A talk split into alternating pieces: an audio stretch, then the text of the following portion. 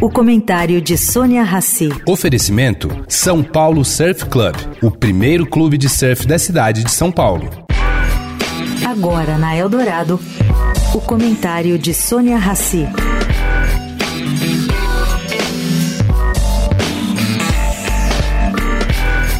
Gente, não há mais tempo para pressões contra a falta de transparência do trâmite das mudanças do plano diretor aqui da cidade de São Paulo.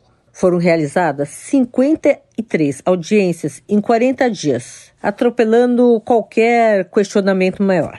E ele tramitou de forma a deixar muitos pontos em aberto. Esses pontos são firmemente questionados por urbanistas. Por exemplo, o Instituto de Arquitetos do Brasil, o IAB, ele diz que o plano desfigura o premiado plano diretor estratégico montado em 2014 e que essa mudança do substitutivo dá asas aos desejos do setor imobiliário em detrimento da qualidade de vida da população da cidade. Bom, sua votação em segunda instância foi adiada de hoje para sexta-feira. A Câmara Paulista e a Comissão de Política Urbana soltaram uma nota onde defendem que o setor imobiliário é parte da sociedade que, portanto, tem o direito de ser ouvido mas não explicam por que o morador da cidade de São Paulo teve tão pouco tempo para opinar. Sônia Raci, para a Rádio Eldorado.